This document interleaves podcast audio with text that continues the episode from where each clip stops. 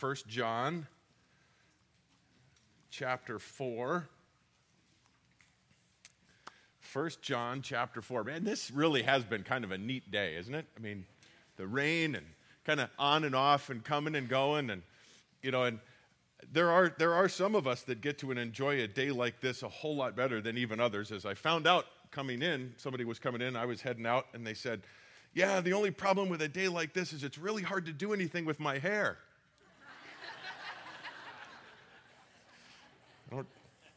No problem here. First John chapter 4. We pick up our study again here as we continue to look through this amazing letter that, that John writes. And I got to tell you, a couple of weeks ago when I started looking forward to, to John 4 and thinking through, okay, when we get here, Lord, where are you going to take us and, and where are we going to focus? Where are we going to emphasize? I, after reading through it, you know, that time focusing on that aspect of it, I got to tell you this week, he went a whole different direction with me and, and i just i just so blessed. The things that i thought well we'll just touch on those and focus over here well not so much. And i just i just love studying god's word and sharing with you. So let's begin our study tonight First john chapter 4 verse 1 beloved do not believe every spirit but test the spirits to see whether they are from god because many many false prophets have gone out into the world.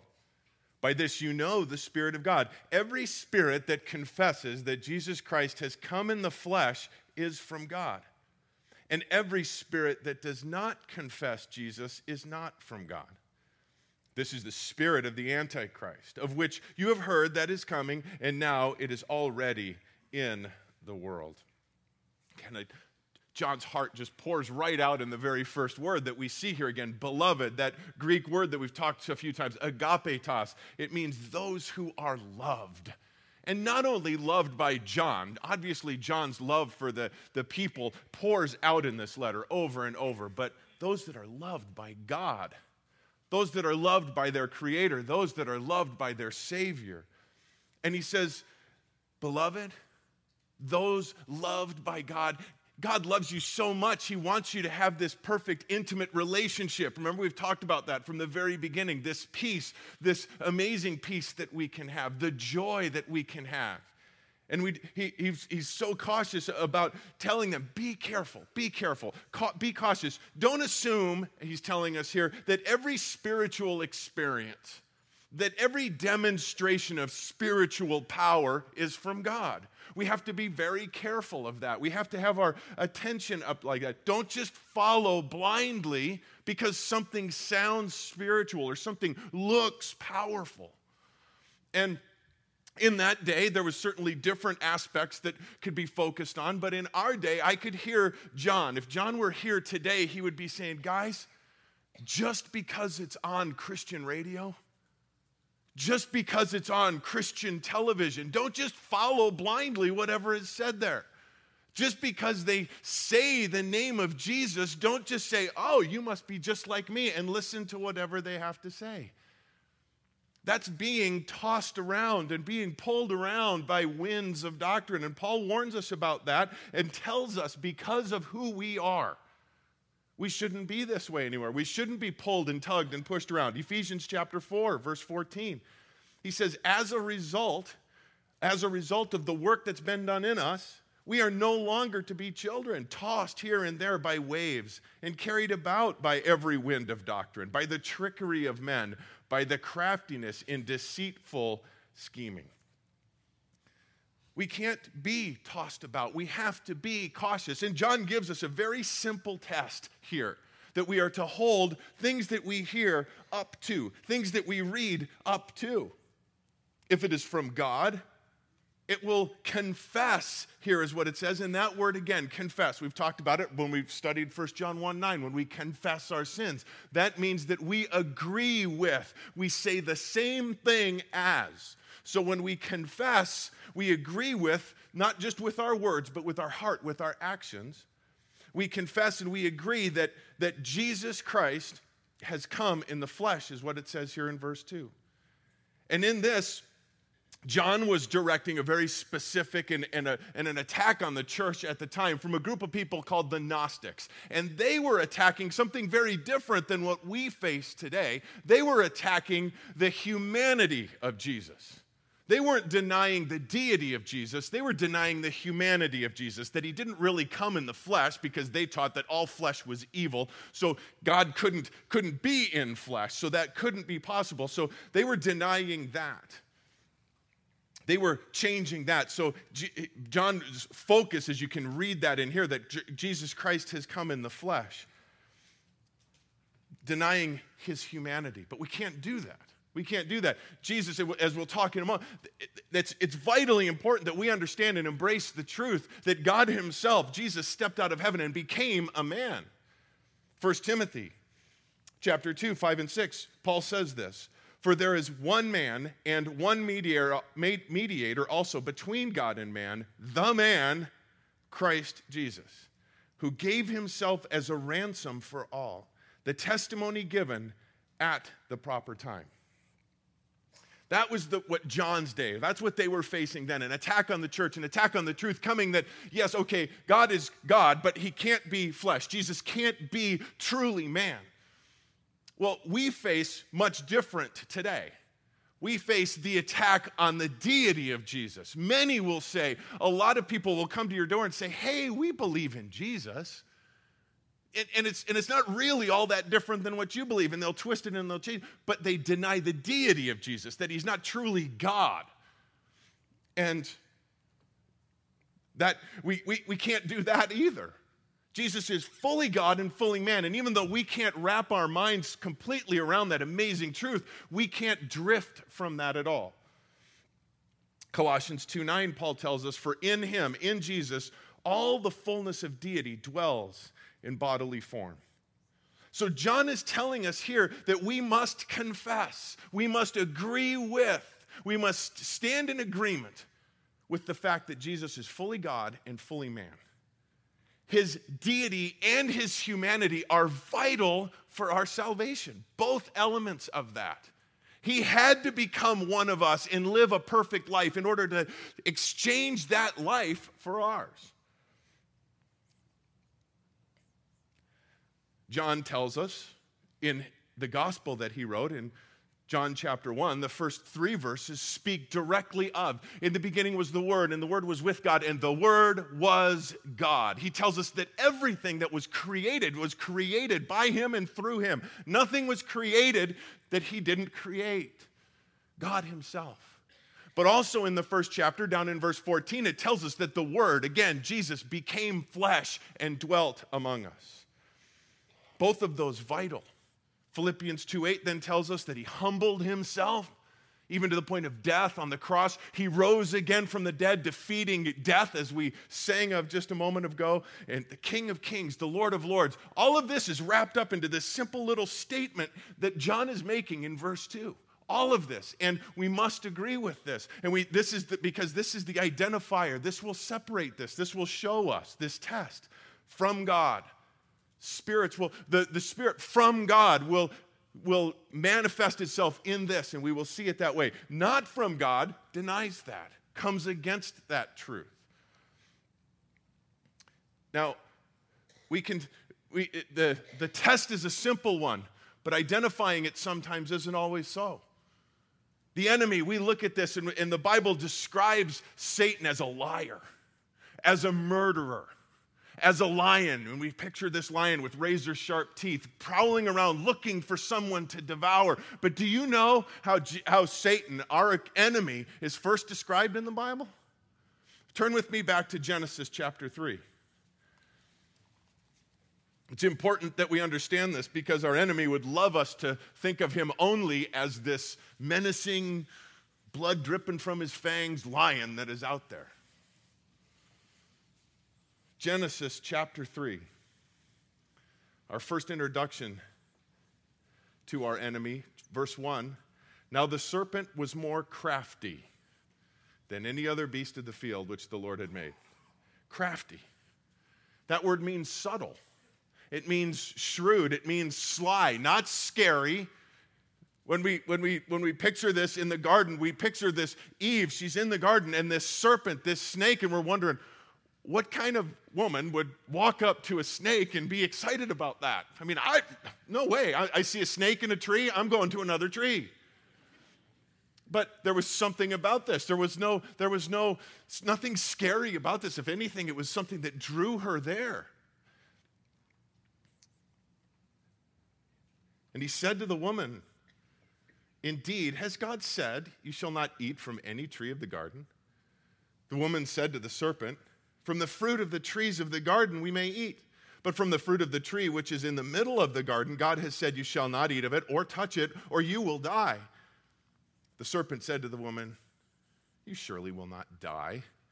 For God knows that in the day you eat from it, your eyes will be opened, and you will be like God, knowing good and evil.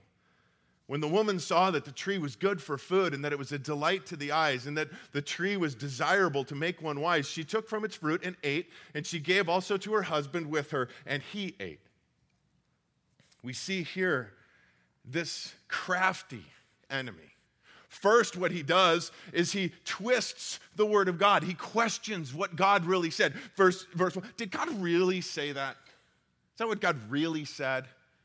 And okay, maybe that's what the wording is, but did he really mean that? And, you know, and he said that, you know, a couple weeks ago. You know, the times are different today. You know, twisting it around. Then he outright denies it. You will not die. Really, really, trust me. You're not really going to die if you do that. I mean, he's exaggerating because he really, he really wants to have control over you. Ultimately, his whole goal is to change our view of God, to, to make him more restrictive, less loving. Ultimately, that's where he gets. God's holding out on you, Eve.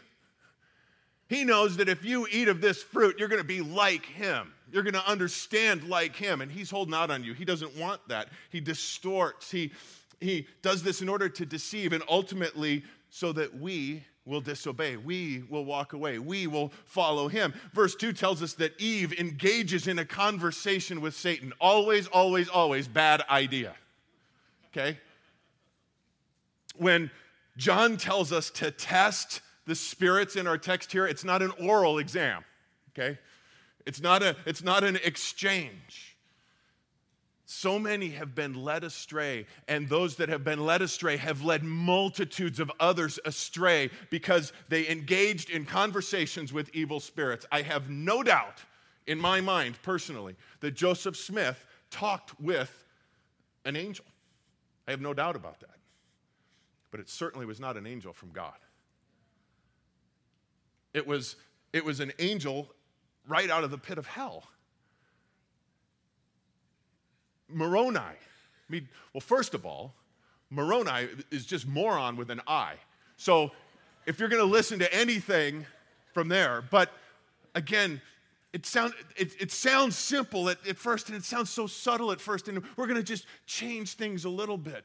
Don't, it's not, again, engaging in conversations, it's testing, and it's testing does it hold up to the truth? After engaging in this conversation, Eve then changes the word of God herself. She looks, look back at our, our text here. She says, when she says, now she's engaging in, in this conversation, she says, from the fruit of the trees of the garden we may eat.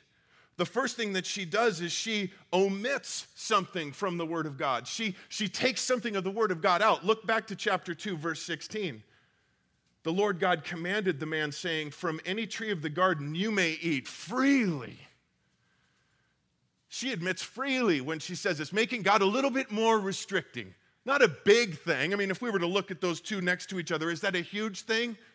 Well, maybe not when we look at the words, but what it's suggesting sure is because she's starting to listen to the enemy now. And you're right, he is a little bit more restricting. And next, verse, verse 3, she says, You shall not eat of it or touch it. God didn't say you couldn't touch it, He said, Don't eat it. And so she's adding something to the Word of God. And the enemy really doesn't care either way. Omitting, adding to it, changing it. If you want to become more legalistic, he's totally fine with that. If you want to become feel like you have total license to do whatever you want, he's totally cool with that. Just don't don't follow the truth. Add, subtract, whatever you want to do. He doesn't care if you believe in God just as long as you don't believe in Almighty God. He doesn't care if you believe in Jesus. He just doesn't want you following the Jesus that saves you. One other thing in chapter 3, and you can go through this on your own, but notice that throughout, as Moses records this, he refers to God as the Lord God. The Lord God. Satan refers to him as God, taking away his holiness and disrupting it there. Guys, bottom line this is a battle again for our mind. The enemy wants to do whatever he can do to get us to doubt, to get us to add, to take away from God's word. 2 Corinthians 11 3 Paul writing to the church in Corinth, but I am afraid that as the serpent deceived Eve by his craftiness, your minds will be led astray from the simplicity and purity of devotion to Christ. Romans 12, 2, and do not be conformed to this world, but be transformed by the renewing of your mind, so that you may prove what the will of God is, that which is good and acceptable and perfect. Guys, I, am making a deal out of this because we as a church, we as individuals who love God's word and read God's word and study God's word have a huge responsibility in our day and age. Because there are forces at work, and I got to be, I'm just going to say it, and you guys, I hope you know my heart by now. There are things going on in our times right now that seem so good on the surface and I'm not saying that all of it, all of it is bad. I'm just saying we have to be cautious. We have to, we have to hold, up, hold it up to the truth. There's some movies coming out. One of them, I don't know if it came, if it came out already for this last Friday or coming up Friday. The Son of God. I haven't seen it, so I'm not judging this movie. I haven't seen it. The other one that's coming out is Noah, and I've seen enough of the trailers of that one that it frightens me. But whenever Hollywood gets a hold of the Word of God, they add to it, they take away from it, they twist it, and they distort it. And many people look at it and say, well, yeah, but it's still a good thing. It's still a good thing because it gets people questioning and wondering about God. And that maybe is a good thing as long as we're doing our job. Because, guys, I got to be honest with you, I don't care what Hollywood does with the movie, the book is better. And it's up to us then to know the truth so that when the people we're working with say, hey, did you happen to see that movie or, or whatever? And, and man, I, I thought that there's, we have the truth. We can't be sucked in and, and drawn away because many will be. I'm not saying don't go see the movies. As a matter of fact, I would even encourage you to so that you know what, to, what, to, what, what might be there that we, can, that we then can combat with the truth. And I pray, I do, I pray that this Son of God movie, I've heard it on, again, a lot of discussion going on. I pray that it is following the biblical truth of God's word because it can do an amazing, it can do a powerful thing then. Well, enough there. I've already gone way longer than I wanted to on that point. But verse 4, we are told to be cautious. But verse 4 says, You are from God, little children, and have overcome them because greater is he who is in you than he who is in the world. We're told to be cautious and to test these spirits, but we're not to be afraid of them because of the spirit that is within us. What spirit? Back to chapter 3, verse 24. He abides in us by the Spirit whom He has given us, the Holy Spirit that is in within us as believers. We're not to be fearful of this, we're to be cautious. We're to hold up these, these things that we see and hear to the Word of God and, and compare them. And if they are of God, to embrace them. If they are not of God, to reject them. This is an amazing source, resource that we have within us the Holy Spirit. We have ultimate victory because I love this. Have overcome them. That victory was done on the cross. When Jesus rose from the, get, the dead, we have that victory. Again, as we sang earlier. That Ultimate victory is assured, but we also, in the individual battles, victory is always possible for us if we rely on the Holy Spirit that is within us. And by the way, the Holy Spirit, and this is an important thing that we, that we understand and embrace this. The Holy Spirit, notice it says He, not it.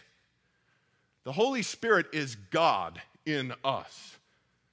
The God, the Father, the Son, the Holy Spirit, the triune God, three in one. God in us. Holy Spirit power. This is something that, again, as, as maturing and growing Christians, we embrace and we understand, but it is so important that we share this with our children as well. That, that they understand this from an early age. And I gotta, I gotta say, Daniel, God bless you this morning. If you were here for the men's breakfast, you were challenged about us as parents, the way we are to disciple our children. And if you didn't, I hope we recorded it. And if we didn't, I know the sli- that the, there were notes that, were, that are printed off. Guys, we need to be discipling our children. And one of the things that they need to understand is the power that is within us as Christians, because it again is a scary world out there. And we can fit this beautiful picture of the power that is within us in the Holy Spirit in our teaching. How? One of my favorite Bible stories. Can't, you'd never outgrow the story of David and Goliath, do you? I mean, here's this, here's this young man who goes in battle, this shepherd who goes in battles and slays the giant. It's it, recorded 1 Samuel chapter 17. And you think, man, how could, how could somebody like that go up into those, that situation when nobody else in the whole army would dare to even step out and say, hey, I'll give it a shot? Nobody else would. What's the difference between David and every other man in the army of Israel? 1 Kings 16 13 says, The Spirit of the Lord came mightily upon David from that day forward. In just a few verses, he's facing Goliath. The Spirit of the Lord. I love studying through again in, in, the stories. John, here's John, this amazing man who went through uh, all of this, this life experiences. He's pouring out for us here. The apostles. It tells us that, that after Jesus was crucified, he, he, they're, they're locked up in a room. They're scared to death. It tells us in John 20, 19, when the doors were shut where the disciples were for fear of the Jews. Here's the ones that have spent time with Jesus, years with Jesus, and now they're all worried what they're going to do. They got the doors locked because they're afraid of what's out there. They're afraid of the forces that they would face. Acts chapter 4, verse 13 says, as the Jews, the ones that they were fearing a few chapters earlier, the Jews observed the confidence that Peter and John had. They were amazed. Now, these very ones that they were afraid of are now looking at them and they're blown away and they're amazed. What happened in between? Acts chapter 2, verse 4. They were filled with the Holy Spirit. Holy Spirit, this, this power that is, that is within us, this resource available to us. And by the way, one of my favorite sayings a friend of mine used to say all the time one spirit, same spirit. There's one Holy Spirit, the same Holy Spirit, the same Spirit in, that, w- that came upon David, the same Spirit in the, in the apostles within us. There's no place for fear in us. We have overcome in the Holy Spirit within us. Verse 5 They are from the world, therefore they speak as from the world. Again, now speaking the evil spirits, and the world listens to them. They're from the world. The world listens to them. Massive crowds ganged is not necessarily an indicator of the truth of God's word being taught. It doesn't, it, the, the success of a church is not based on the size of the church. It's also, by the way, though, it's not doesn't mean just because a church is, is very big that it's not teaching the Word of God. There are very many great examples of that, but it's not an indicator. That's not the sole source of the truth with that. Verse 6 We are from God. He who knows God listens to us. He who is not from God does not listen to us. By this we know the spirit of truth and the spirit of error. Ver, this verse 6 here, by this we know, the this that's spoken here says, He who knows God listens to us. Many religious organizations and cults use this verse to say that we are from God, listen to us, and they'll point right to here. Guys, bottom line, period. John is speaking here, and he's saying, when he's speaking of us, he's speaking of the apostles, capital A, those that were sent out specifically personally by Jesus. We talked about this back in chapter 1, if you'll remember. Verse 1, he says, What was from the beginning that we have heard, what we have seen with our eyes, and we have looked on and touched with our hands concerning the word of life. John, again, pointing that we, the apostles, we were there, we saw this. That word. Verse 14 in our text, looking ahead real quickly, again, you can see he's still speaking in that we have seen and testified that the Father has sent the Son to be the Savior of the world. That is who the we are in this. And the this is God's word then, what they have said, what God has what God has inspired that has been recorded and protected. God's word. That is the, the this that is talked about. By this we know the spirit of truth and the spirit of error. Again, pointing back to God's word. Anything that rejects it, distorts it, changes, adds to it, subtracts from it is the spirit of error, the spirit of the Antichrist. If someone says to you, if somebody walks up to you and hands you a little pamphlet or knocks on your door and says, you know, you can't trust in the Bible alone, you have to, you have, to have this to help you interpret this, and you can't possibly understand or follow it without these special insights or anything, run. Leave skid marks. because it's the spirit of error. Verse 7 Beloved, let us love one another, for love is from God, and everyone who loves is born of God and knows God. The one who does not love does not know God, eh, for God is love. Again, a call to love. John continually comes back around to this.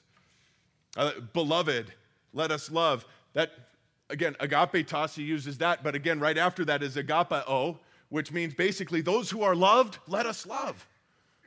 The love that we have gotten, we need to share. It's again not to earn God's love, but because we have it, we love one another. Love is from God.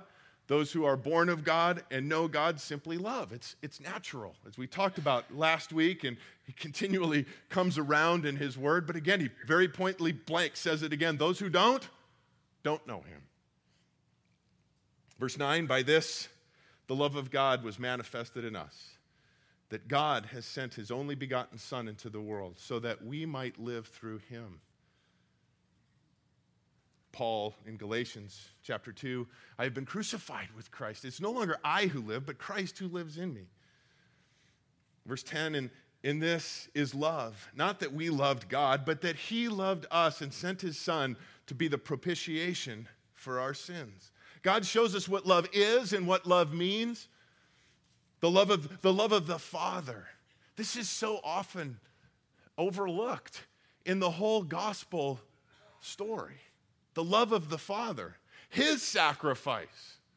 Remember when he spoke of Jesus in the hearing of the disciples, this is my beloved son.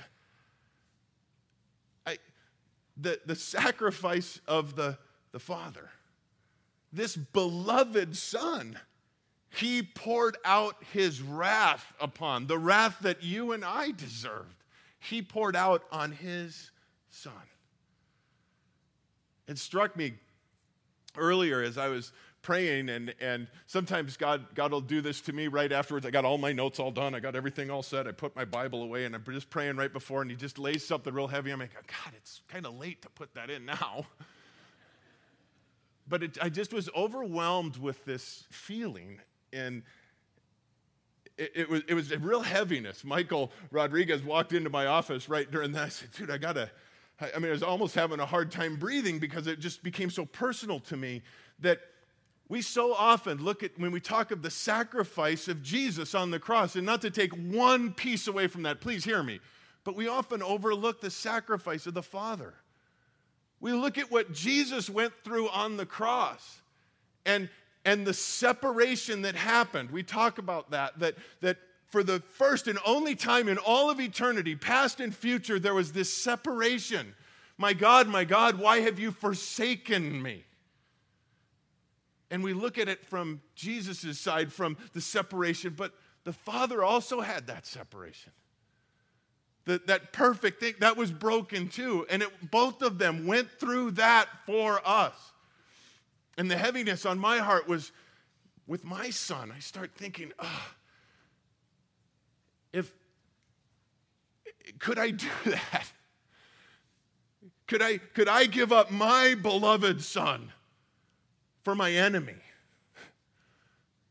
Could I allow what happened to Jesus to happen to my son? And I, oh, and then all of a sudden my heart is breaking for the Father because my heart is breaking just even thinking about it.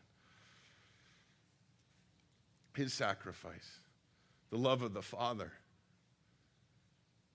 sending his only begotten Son into the world the love of the Son. Jesus willingly took this. He knew, he knew what, what was going to happen. He knew from eternity past what was going to happen. Again, the love for us, and he said, I'll do it. The propitiation, the substitutional, sacrif- satisfactory sacrifice, the, the payment for our sins that he took. Again, as we as we just sit in this and we and we just embrace this for a moment, verse 11 says, Beloved, if God so loved us, we also ought to love one another. Can anyone argue with that? Seriously. Can we, can we argue with that?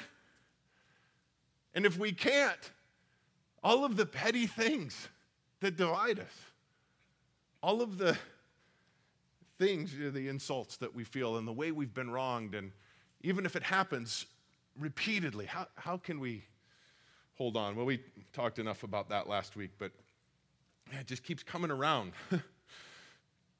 Verse 12 No one has seen God at any time. If we love one another, God abides in us, and his love is perfected in us. Perfected, that word, Greek word, teleoo. Kind of cool, teleoo. Not perfect. We've talked about this before as we come. Not perfect, but complete, mature. What he's saying here is that our sanctification, our growing process as we grow in the understanding and application of this in, the, in, the, in our lives, in our walks with the Lord, isn't going to be marked with certain power and, and popularity or, or, or passion, passionate feelings or anything like that. It's going to be marked by love, our growing love. In verse 13, he says, By this we know that we abide in him and he in us, because he has given us of his Spirit. We have seen and testified that the Father has sent the Son to be the Savior of the world. Whoever confesses that Jesus is the Son of God, God abides in him and he in God. We have come to know that we have believed the love which God has for us. God is love. And the one who abides in love abides in God, and God abides in him. By this we know, again, this gnosko, this experiential knowledge, and talking again about abiding, us in God, God in, God in us. And, and, and you think John thinks this is important? I do. Talks about it a lot. He keeps reinforcing this. Verse 17 By this, love is perfected with us, so that we may have confidence in the day of judgment, because he as he is, so also are we in the world. There is no fear in love, but perfect love casts out fear, because fear involves punishment. And the one who fears is not perfected in love. By this, this building that he's, he's talking about. Notice he says, by this, by this, by this, by this, as he's going through this. He's explaining, he's giving us the building process as it goes through, through here. God is love and He loves us. And, and we are to love one another. And when that happens, we abide in Him and in His love, and He abides in us and us in His love. And it just keeps growing and building. And He says, By this, love is perfected with us. Now, this is one of those really cool things that I would, I, I just, I stumbled across and I double checked it and, and to make sure, and th- this to understand what he said, this perfected. We just talked about it back in the last word, teleoo, right? Well, this word here is teleoo, teleoo. he uses it twice, back to back. And what he's meaning there is completely complete. As this process continues through and we, and we see this, it's made completely complete so that we can have confidence in the day of judgment in the day of judgment. We all, we all will stand before God someday. We all. And, and we see it, it, what he's talking about here the completeness of love's work in us will at that time be demonstrated fully. Guys, we all know right now that we're sinners, right? But in the day of judgment, we're really going to know that we're sinners. We all know that there is, we are not better than those that have not received Jesus as their Lord and Savior. We're no better than they are. We know that now, but in the day of judgment, we will really know that. We all know that there that hell exists, but in the day of judgment, we will really know that hell exists. But we know the greatness of salvation through Jesus Christ. But in the day of judgment, we will really know. Because we will be able to have confidence in that day, that day of judgment, where, where those who have not received Jesus as their Lord and Savior are sent away to, to hell, eternal wrath of God forever. And we are ushered into heaven in the, in face, with the love of God around us forever then it will be really known to us. And it doesn't say that we just survive the day of judgment. We have confidence in the day of judgment. Why? Because there is no fear in love. Perfect love casts out fear. That perfect love that was demonstrated on the cross takes all of our fear away. Not again what because of what we have done or because of who we are, but because of who he is and what he did on our behalf. That's how we can have this confidence.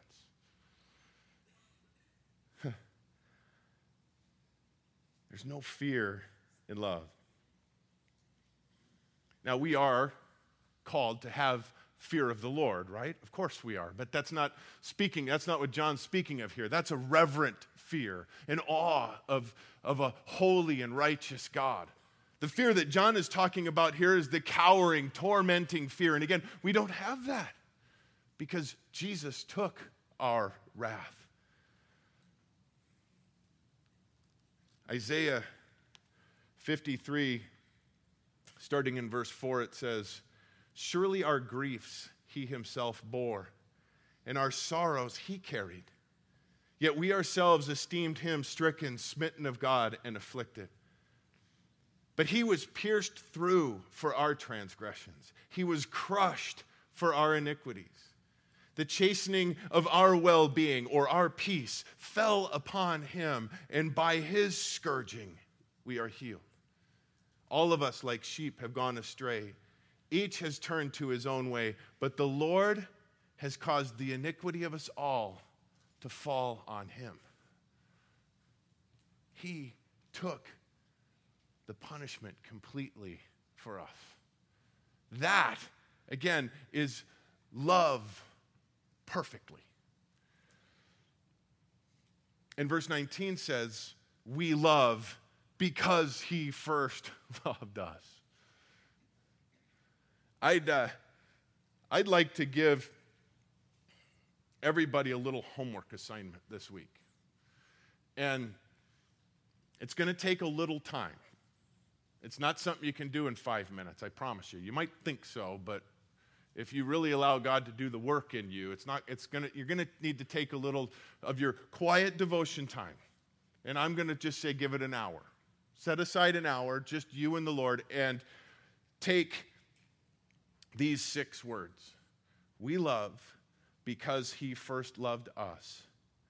And write who, what, where, when, why, and how on a piece of paper because it all summed up right here and, and pray through that. Leave room for the Lord to work and answer those questions, knowing what we've studied in John, in the book of First John. We love now because he first loved us.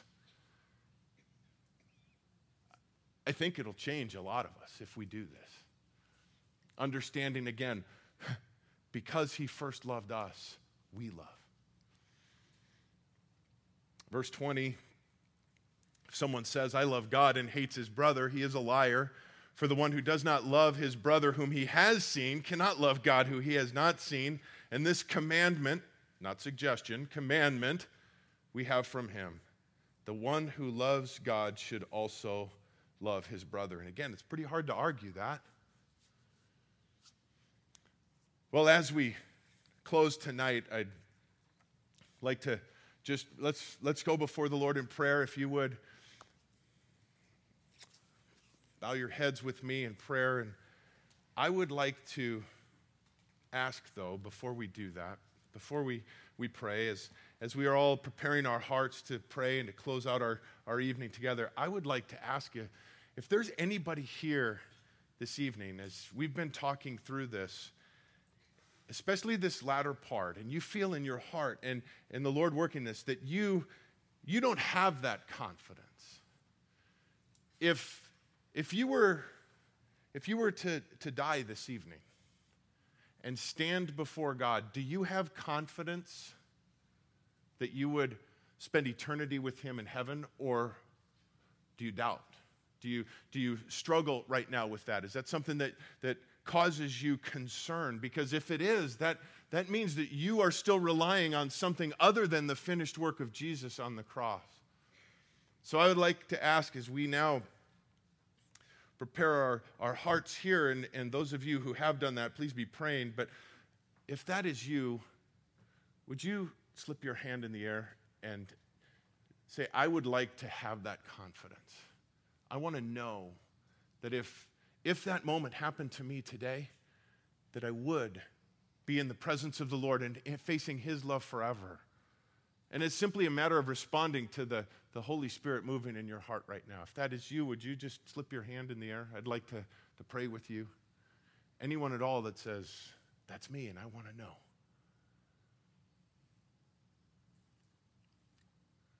Well, praise God that we are in a room full then of, of those who stand in confidence based on that completed work of, of our Lord. Let's pray. Father, thank you. Thank you for your incredible love. The love that would send your beloved Son